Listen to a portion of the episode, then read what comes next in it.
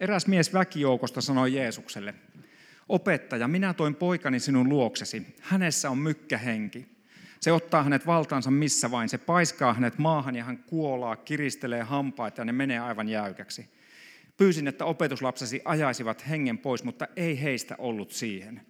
Silloin Jeesus sanoi heille, voi tätä epäuskoista sukupolvea, kuinka kauan minun on vielä oltava teidän keskuudessanne? Kuinka kauan minun pitää kestää teitä? Tuokaa poika minun luokseni. He toivat pojan Jeesuksen luo. Jeesuksen nähdessään henki heti kouristi poika ja tämä kaatui, kieriskeli maassa ja kuolasi. Jeesus kysyi pojan isältä, kuinka kauan hänellä on ollut tämä vaiva? Pienestä pitäen vastasi mies. Henki on monet kerrat kaatanut hänet jopa tuleen ja veteen, jotta saisi hänet tapetuksi. Sääli meitä ja auta, jos sinä jotakin voit. Jos voit, vastasi Jeesus. Kaikki on mahdollista sille, joka uskoo. Silloin pojan isä heti huusi, minä uskon, auta minua epäuskossani. Kun Jeesus näki, että väkeä tuli aina vain lisää, hän käski saastaista henkeä sanoen, mykkä ja kuuro henki, minä käsken sinua, lähde pojasta, äläkä enää mene häneen. Henki huusi, kouristi poikaa rajusti ja lähti hänestä. Poika jäi makaamaan elottoman näköisenä ja monet sanoivatkin, nyt hän kuoli. Mutta Jeesus tarttui häntä kädestä ja auttoi hänet jalkeelle ja hän nousi. Kun Jeesus sitten oli mennyt sisään ja vain opetuslapset olivat paikalla, nämä kysyivät häneltä, miksi me emme kyenneet ajamaan sitä henkeä pojasta. Hän vastasi, tätä lajia ei saa lähtemään muulla kuin rukouksella. Tämä on Jumalan sana ja nyt se mitä kuulet seuraavaksi on ihmisen pyrkimystä selittää sitä. Kohtele seuraavaa kuulemaasi tämän periaatteen mukaisesti. Retorinen kysymys. Uskotko pahojen henkien olemassaoloon? Uskotko, että ne vaikuttavat sinun ja minun tämän, tämän maailman elämään ja menoon? Ei tarvitse kenenkään vastata, mutta tällainen retorinen kysymys. Kysymys pahojen henkien, demonien todellisuudesta voi olla jopa vähän kiusallinen ja vaivaannuttava meille sivistyneille 2020-luvun suomalaisille moderneille ihmisille. Primitiiviseltä kuulostava, ehkä vanhanaikainen. Muutama näkökulma siihen. Uskotko siis tällaisen todellisuuteen? Ainakin viihdeteollisuus näyttää uskovan. Jos omistat vaikkapa Netflixin tai jonkun muun suoratoistopalvelun, niin ihan Netflixistä kurkkasin ja katsoin, että no niin mitäs antaisi tämmöinen manaus, eksorsismi, pahat henget, niin kylläpä löytyi monta sarjaa ja löytyi monta elokuvaa. Samoin musiikissa, kirjallisuudessa, vampyyritarinat, muut, ne voi todella hyvin. Ja sitten tätä viime viikolla meidän Kuopus on yhdeksänvuotias ja Samuel siinä viime viikolla pelasi jotain kännykällä jotakin semmoista ihan harmitonta hauskaa peliä. Ja sitten sanoi, että isi, katotko tästä, että siinä on jotakin tällaisia, että se hänen henkilöhahmonsa joku ihan normaali heppu. Että sille voi ostaa eri juttuja. Voi ostaa lippiksen ja aurinkolasit ja vähän erilaiset hiukset. Ja sitten me katsottiin niitä siinä. Ja sitten kun Samuel siinä scrollaili niitä, niin sitten mä huomasin, että katohan, siellä oli myös demon suit, demonipuku. Näin ihan lasten pelissä kerrottiin, että jos haluat ostaa hepullesi demonipuvun, niin siitä painat ja sitten sellainen tulee. Tämä viihdeteollisuudesta. No sitten äh, väittäisin niin, että tämä meidän länsimainen ajattelu on hyvin marginaalissa globaalisti. Suurin osa maailman ihmisistä ajattelee niin, että tämmöinen henkien todellisuus, sinänsä hyvien henkien ja pahojen henkien on aivan yhtä todellista kuin tämä meidän näkyvä maailmamme ja jopa ehkä hieman todellisempaa, koska nyt sinä ja minä ollaan oltu, mä oon ollut 48 vuotta kohta tällä planeetalla ja sitten aikanaan minä poistun ja jokainen meistä poistuu, ellei raamatun mukaisesti Jeesus tule ennen sitä takaisin. Mutta tämä näkymätön maailma ikään kuin on ollut ennen meitä ja jatkaa olemasta meidän jälkeemme. Ja, ja mä oon itse, mä oon asuttu perheenä 12 vuotta muslimimaailmassa ja siellä tämmöinen kysymys, että uskot sä tämmöisen pahan olemassaolo, niin heistä tämä nyt edes kannata kysyä. Kaikki uskovat, kaikki ajattelevat, että se on olemassa. Ja sitten näyttää siltä, että Jeesuskin usko. Tämän tekstin mukaisesti Jeesus selkeästi karkotti tämän pahan hengen, ja, ja, ja jos luet evankeliumia tarkkaan, niin sä huomaat, että itse asiassa hyvin usein Jeesus toimii tämän kaltaisissa tilanteissa. Ja, ja vaikean asian äärellä ollaan, ja mä oon miettinyt, miten sitä, mikä se sitten niin kuin tämän päivän, missä, missä sitä voisi tämmöistä, onko tätä olemassa. Ja mä ajattelin, että kun tapahtuu jotakin ihan ääretöntä julmuutta, tässä maailmassa sellaista selittämätöntä pahaa, niin kuin joku ISISin tietyt toimet, tai jos mennään vähän taaksepäin, joku Ruandan tai Jugoslavian kansanmurhat ja tämmöiset, niin silloin ehkä tulee, että mistä tollainen pahuus saa käyttövoimansa. Niin silloin ehkä jotenkin ajattelee, että, että ehkä siinä on, ehkä se ei ole pelkästään sitä, että, että jotkut, joku kansanryhmä on toiselle kansanryhmälle vähän vihainen, vaan onko siellä jotakin vähän, vähän suurempaa tai näkymätöntä, mitä mä en näe. Ja, ja itse asiassa, jos mä oon rehellinen, niin mun ei tarvi mennä sinänsä miettimään jotain isisiä, vaan mä voin katsoa ihan peiliin. Ja kun mä rehellisesti pohdin elämääni, niin jotkut käyttäytymismallit, jotkut tavat, jolloin joskus kun se, kenellä sulla on siunattu parisuhteella, niin etenkin se lähin ihminen, niin se saattaa kaivaa susta esiin semmoisia reaktioita, jos sä oot yhtään niin kuin minä, niin kyllä mä joskus mietin, että onko tämä ihan todellista, onko mä näin, niin kuin, onko mä niin kuin näin, mikä se on, tämmöisetkö ne on, niin kuin, että sen verran kun sitä löytyy sitä niin kuin pyhyyttä ja hyvyyttä musta, että sanoinko mä just noin, ja kyllähän mä sanoin. Ja, ja näin mä ajattelen, että se hyvän ja pahan taistelu, ja nyt tässä puhutaan, sä ymmärrät kohta, mä puhun lisää, tilanne, josta evankeliumiteksti on erilainen, siinä pojassa on selke- tai niin kuin raamatun mukaan siinä on riiva ja henki, joka, joka sitten tekee kaikenlaista, mutta semmoinen hyvän ja pahan taistelu, niin mä väitän, että se kulkee meidän sisällämme. Ihmistä, tai kristittyä ihmistä on sanottu käveleväksi sisällissodaksi. Hyvä ja paha käy meissä taistelua ja ja, ja onneksi hyvä voittaa. Koska tänään mä haluan sun muistavan sen, että sä oot voittajan puolella. Jos sä tunnet Jeesuksen, sun ei tarvi koskaan pelätä pahaa. Paha voi tehdä kaikenlaista sun ympärillä, sun, se tuntuu melkein voittamalta, että se on voittamaton. Ja kuitenkin juurikin tuo risti, jota me tossakin saadaan katsoa, kun Jeesus kuolee, sun ja mun koko maailman syntien puolesta, kaiken pahuuden tähden. Ja hän menee, tai hänet laitetaan hautaan ja kolmantena päivänä hän nousee kuolleista. Se julistaa sulle ja mulle, että pahalla ei ole viimeistä sanaa. Ja sen takia, kun me ollaan tämmöisen vaikean raamatun teksti äärellä, niin mä haluan muistuttaa sinua, että me keskitytään täällä Kristukseen, joka on voittanut kaiken pahan vallan. Sovitaanko näin? Ja, ja jotenkin siitä näkökulmasta me halutaan puhua, pureutua tämmöisiin vaikeisiinkin raamatun teksteihin. Ja nyt sitten mä haluan lukea lainauksen itseäni paljon viisaammalta. Aina kannattaa ympäröidä itsensä itseään viisaammilla ihmisillä. Ja, ja monet heistä on edes menneitä. Ja, ja kun sä ajattelet, no eihän mä pääse mistään sitä viisautta ammentamaan, niin sitähän pääsee niin, että kuuntelee tai lukee jonkun viisaamman ajatuksia. Tämä ajatus tulee C.S. Lewisilta, joka on väittäisin 1900-luvun yksi terävimpiä kristillisiä ajattelijoita ja ehkä monille teistä tuttu Narnian kirjoittajana. C.S. Lewis kirjoittaa jokseenkin näin suomennettuna tämä lainaus häneltä. Pahoista hengistä puhuttaessa voimme sortua kahteen samanlaiseen, vaikkakin vastakkaiseen erehdykseen. Ja nyt ne kaksi erehdystä, joista C.S. Lewis puhuu. Toinen erehdys on se, ettei usko niiden pahojen henkien olemassaoloon. Toinen taas se, että uskoo ja tuntee ylenmääräistä ja epätervettä mielenkiintoa niitä kohtaan. Ja tämä haluaisin sun muistavan sen lisäksi, että Jeesus on aina voittaja. Ja sitten kun puhutaan näistä tämän pahan todellisuudesta, niin kaksi erehdystä. En usko niiden olemassaoloon tai tunnen epätervettä mielenkiintoa niitä kohtaan. Mutta katsotaan tätä raamatun tekstiä pikkusen lähemmin. Me ollaan kuitenkin tutkimassa raamattua ja, ja se tilanne, mihin, mihin, mikä me luettiin katkelma, on sellainen, jossa Jeesus on tullut juuri takaisin kirkastusvuorelta. Se voi olla ihan kummallinen, että miltä vuorelta se nyt tuli, että mikä juttu Alpeilta vai jostain muualta. Ja, mutta maantiede sikseen kirkastusvuoren tapahtuma oli sellainen, jossa Jeesus kolmen opetuslapsen kanssa menee ylös vuorelle. Siellä hän kohtaa jollain tapaa Jumalan jälleen isänsä niin, että hänen koko olemuksensa rupeaa säteilemään hän jotakin siitä iankaikkisesta todellisuudesta, joka Jeesuksella on ollut Jumalana, ilmestyy niille kolmelle opetuslapselle, Mooses ja Elia, edesmenneet profeetat ilmestyy. Älä kysy multa, että miten tämä kaikki tapahtui.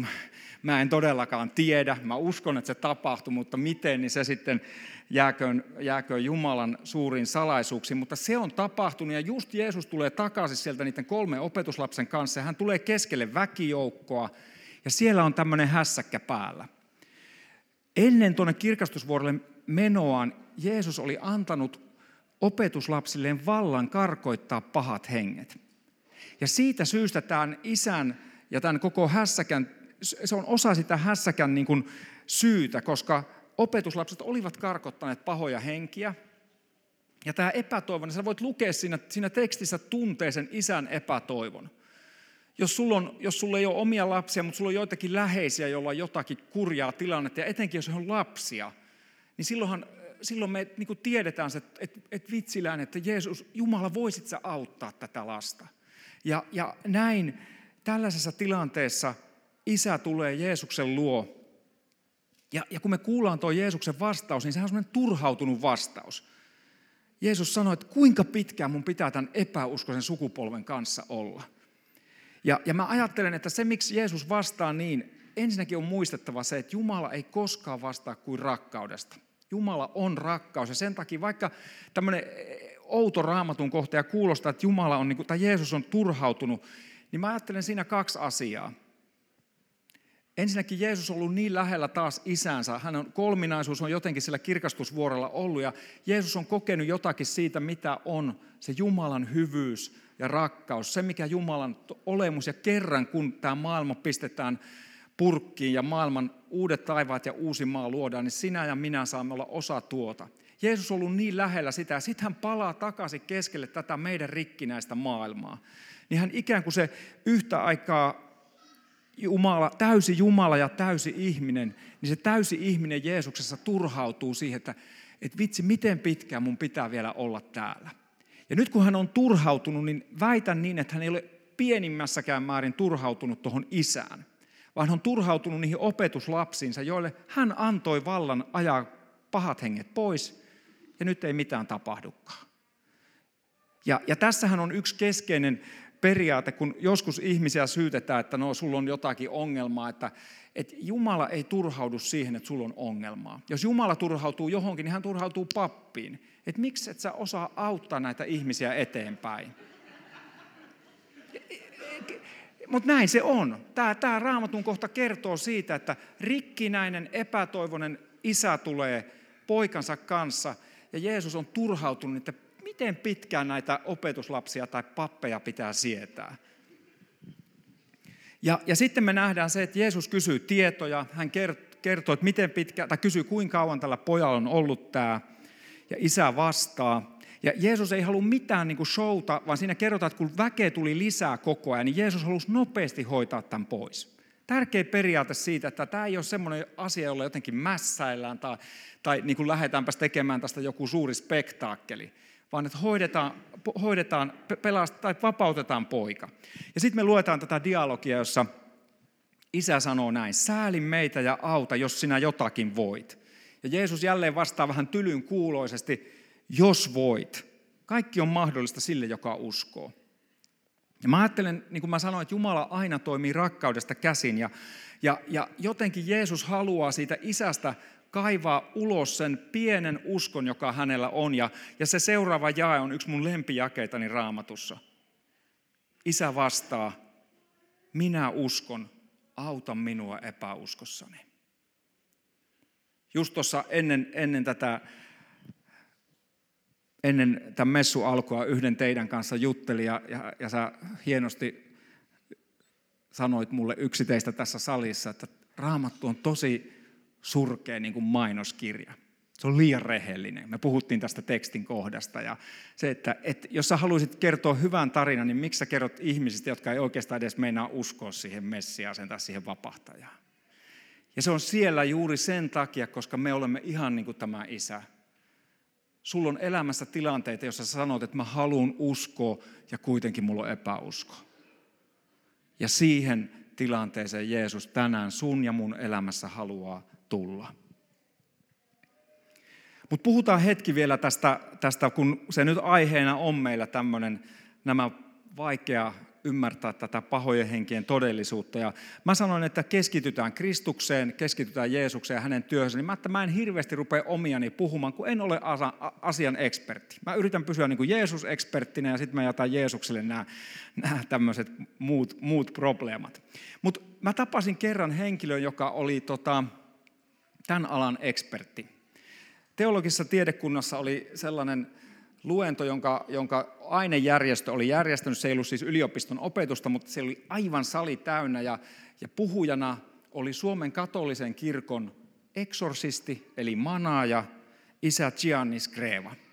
Hän oli tämmöinen mua päätä lyhyempi pappismunkki, joka oli munkkikaavussa, ja hän kertoi sitten meille omasta työstään. Hyvin nöyrä ja, ja hyvin niin kuin mitään sanomaton, vaatimattoman oloinen ihmisenä – italialainen noin 60-vuotias mies arviolta. Ja hän kertoi omasta työstään Suomen katolisen kirkon virallisena eksorsistina, ja sen teki erisukoiseksi se, että hän kertoi työstään, niin kuin kuka tahansa meistä kertoisi työstään autokorjaamossa, kampaamossa, sairaalassa tai koulussa, mutta hänen tarinansa olivat hyvinkin merkillisiä. Ne olivat sellaisia tarinoita, joita jos olet joskus katsonut jotakin tällaista elokuvaa tai lukenut kirjaa, jotka, joka liittyy tällaisiin asioihin. Ja sitten mulla oli huikea tapaus sillä tavalla, että kerran mä olin lentoasemalla odottamassa ystävääni ja mä huomasin, että hyvänen aika. Isä Skreva on täällä. Mä että nyt on mun hetki. Mä että moi, että mä näin sut tuossa joku vuosi sitten tuolla teologisessa tiedekunnassa, että mitä sä täällä teet? Ja me jäätiin, hän, meillä oli hyvä, koska molempien ystävät tuli aika myöhään siltä lennolta, tai niin meillä oli pitkä aika jutella yhdessä. Hän kertoi lisää siitä työstään ja Mä annan sulle muutaman ajatuksen, miten katolinen kirkko, joka on tässä paljon fiksumpi kuin me protestantit monella tapaa. Hän kertoi muun muassa näin, että, että jos ikinä tulee tällainen ihminen, joka itse sanoo tai hänen läheisensä kertoo, että olisi joku tämmöinen pahan hengen todellisuus tai tämmöinen riivaus, tai jos hän itse ajattelee, niin ensimmäinen asia, mitä aina pitää tehdä, on se, että ruvetaan miettimään sitä niin kuin medikaalilta kannalta. Että onko jotakin ihan fysiologista asiaa, onko lääkärillä käyty, onko jotain psykologista, onko jotain mielenterveyteen liittyvää, onko jotain lääkitystä. Kaikki tällaiset rajataan ensin pois, ettei lähdetä niin kuin sillä liikkeelle, että aha, no niin, nyt ruvetaan sitten täältä pahoja henkiä karkottelemaan. Ja tämäkin tarina, mitä me tässä, tai kertomus evankeliumissa, niin sehän hyvin läheisesti vaikuttaa epilepsialta. Ja, ja valitettavasti esimerkiksi Suomen kirkoissakin on epileptikoista ajettu pahoja henkiä pois tämän raamatun kohdan perusteella.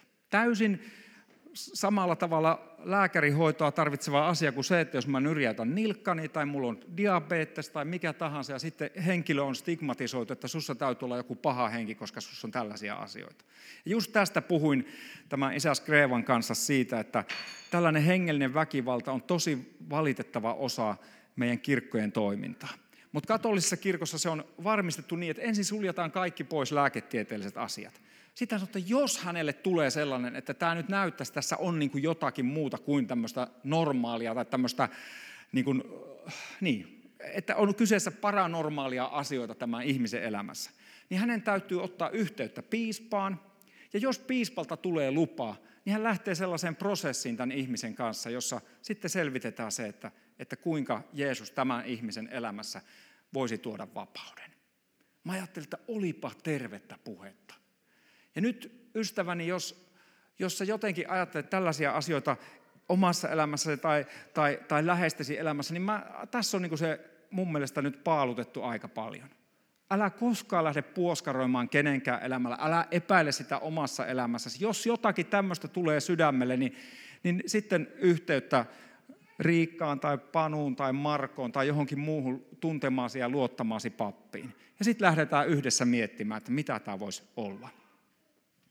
Joskus nousee se kysymys seurakuntakontekstissa, että voiko uskovan ihminen olla riivattu. Ja mä tiedän, että tästä on monenlaista mieltä, mutta mä olen sitä mieltä ja olen tässä verkoston tiimin kanssa myös puhunut. Me, me opetamme sen ymmärryksen mukaan, mitä me raamatusta näemme, että ei voi olla. Uskova ihminen ei, ole, ei voi olla riivattu ja se on mun mielestä raamatun itsestään selvä viesti. Usko on Jumalan lahja, jonka hän lahjoittaa ja uskossa ihminen saa pyhän hengen. Ja kun ihmisen elämästä ja ruumiista tulee pyhä hengen temppeli, niin siellä ei ole enää tilaa sille pahalle hengelle. Siellä on pyhä henki, siellä ei ole paha henki. Se, että, että vaikuttaako pahojen henkien toiminta minun ja sinun elämään, se on taas toinen kysymys. Mutta kristitty, uskova ihminen ei voi olla riivattu. Raamattu sanoo, että kukaan ei voi sanoa kuin pyhässä hengessä, että Jeesus Kristus on Herra.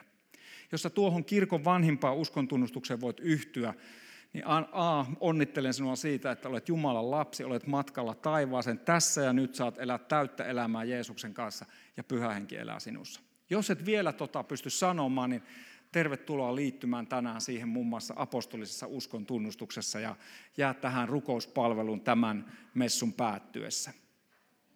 Mutta se, että pahan todellisuus vaikuttaa meihin, niin se on, niin kuin sanoin, se on toinen kysymys. Klassisen kristiuskon mukaan meitä kiusaa kolme, meitä, niin kuin, meitä, meihin vaikuttaa kolme asiaa negatiivisella ja pahalla tavalla.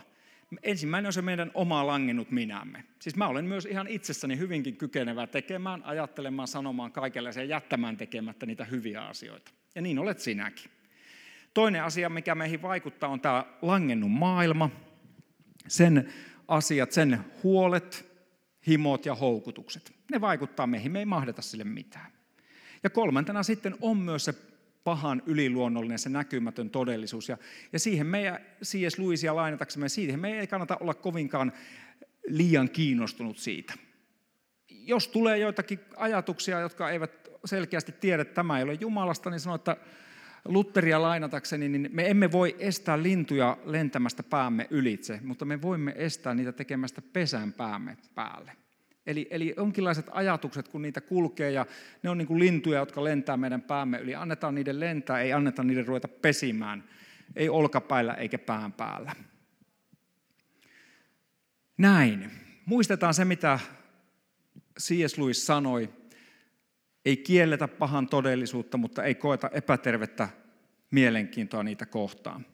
Jeesus on kukistanut kaiken pahan vallan. Hän on ylösnoussut vapahtaja, joka tässä ja nyt sinun elämässäsi haluaa vakuuttaa Jumalan rakkaudesta ja siitä, miten hän haluaa kulkea sinun kanssasi koko tämän maallisen elämäsi ja kerran iankaikkisuudessa.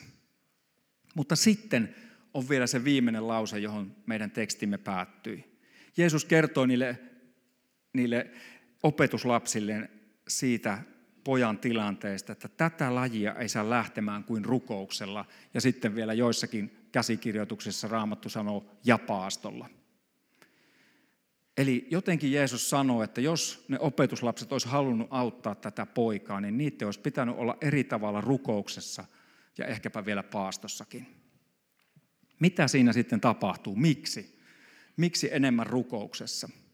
Tuleeko sinusta ja minusta, kun me ollaan oikein rukoillaan tiukasti ja kovasti, tuleeko meistä semmoisia superuskovia, että niin se äh, hengellinen hauis rupeaa pullistumaan ja pystyy niin kuin ottamaan, niin kuin näette, että mun pitäisi vähän enemmän ottaa muutenkin tuota hauista, mutta, mutta tota, tuleeko meistä jotain superkristittyjä?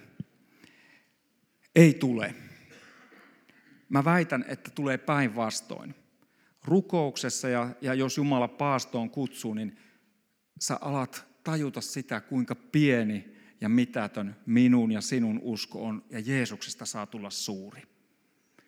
On sanottu, että eivät ne minun rukoukseni, eivät minun suuret rukoukseni, vaan suuri Jumala minun rukousteni takana. Ja kun me ollaan, vietetään aikaa Jumalan läsnäolossa, niin silloin Jumala saa ottaa sen oman paikkansa ja ikään kuin me hahmotamme todellisuuden niin kuin todellisuus oikeasti on. Että Jumala on suuri hän tekee suuria asioita myös meidän pienten ihmisten kautta. Ja kun me ollaan tässä paaston ajassa, niin mä kutsun sua etsimään ja löytämään sen oman tapasi rukoilla. Rukous on kahden suuntaista. Se on puhetta Jumalalle ja se on kuuntelua Jumalan suunnalta. Mitä vanhemmaksi tulee, niin huomaa, että oma rukouselämä jollain tavalla muuttuu yksinkertaisemmaksi usein aamu alkaa sängyssä vielä venytellessä siinä vähän ja heräillessä, niin se alkaa ristinmerkillä ja kirkon opettamin sanoin, että, että siunaa ajatukseni, siunaa tunteeni, siunaa kätteni työt. Sillä mä usein aamuni aloitan ja sanon, että hei tästä päivästä voi tulla, Jeesus sun kanssa tästä päivästä voi tulla hyvä. Jos mä lähden tähän itse, niin mä tiedän mitä siitä tulee. Ja, ja isä meidän rukous, monet muut sellaiset kirkon vanhat aarteet ja itse asiassa raamatun aarteet, isä meidän rukous suoraan Jeesuksen sanaa, sellaiset siunaa entistä enemmän itseäni. Ja niissä voin todeta, että, että saan olla juuri sellainen kuin olen pieni, heikko uskossani ja isän sanoin, niin kuin isä tuota poikaansa paranta, tuodessaan Jeesuksen luo sanoi, minä uskon, auta minua epäuskossani.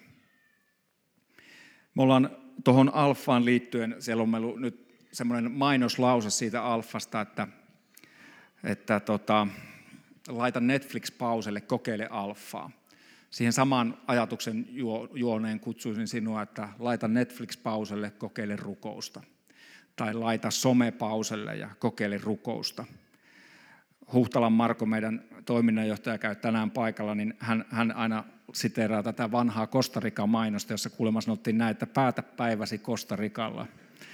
Niin mä sanoisin näin, että aloita aamusi rukouksella ja päätä päiväsi rukouksella. Voi sitä Kostarikaakin ottaa etenkin aamulla, mutta illalla ei kannata, jos haluaa nukkua. Mutta tähän mä sua kutsun elämään rukouksessa, luottamaan Jumalan hyvyyteen ja suuruuteen niin, että sinä saat pienentyä, vähentyä ja Jumala sinussa saa tulla suuremmaksi.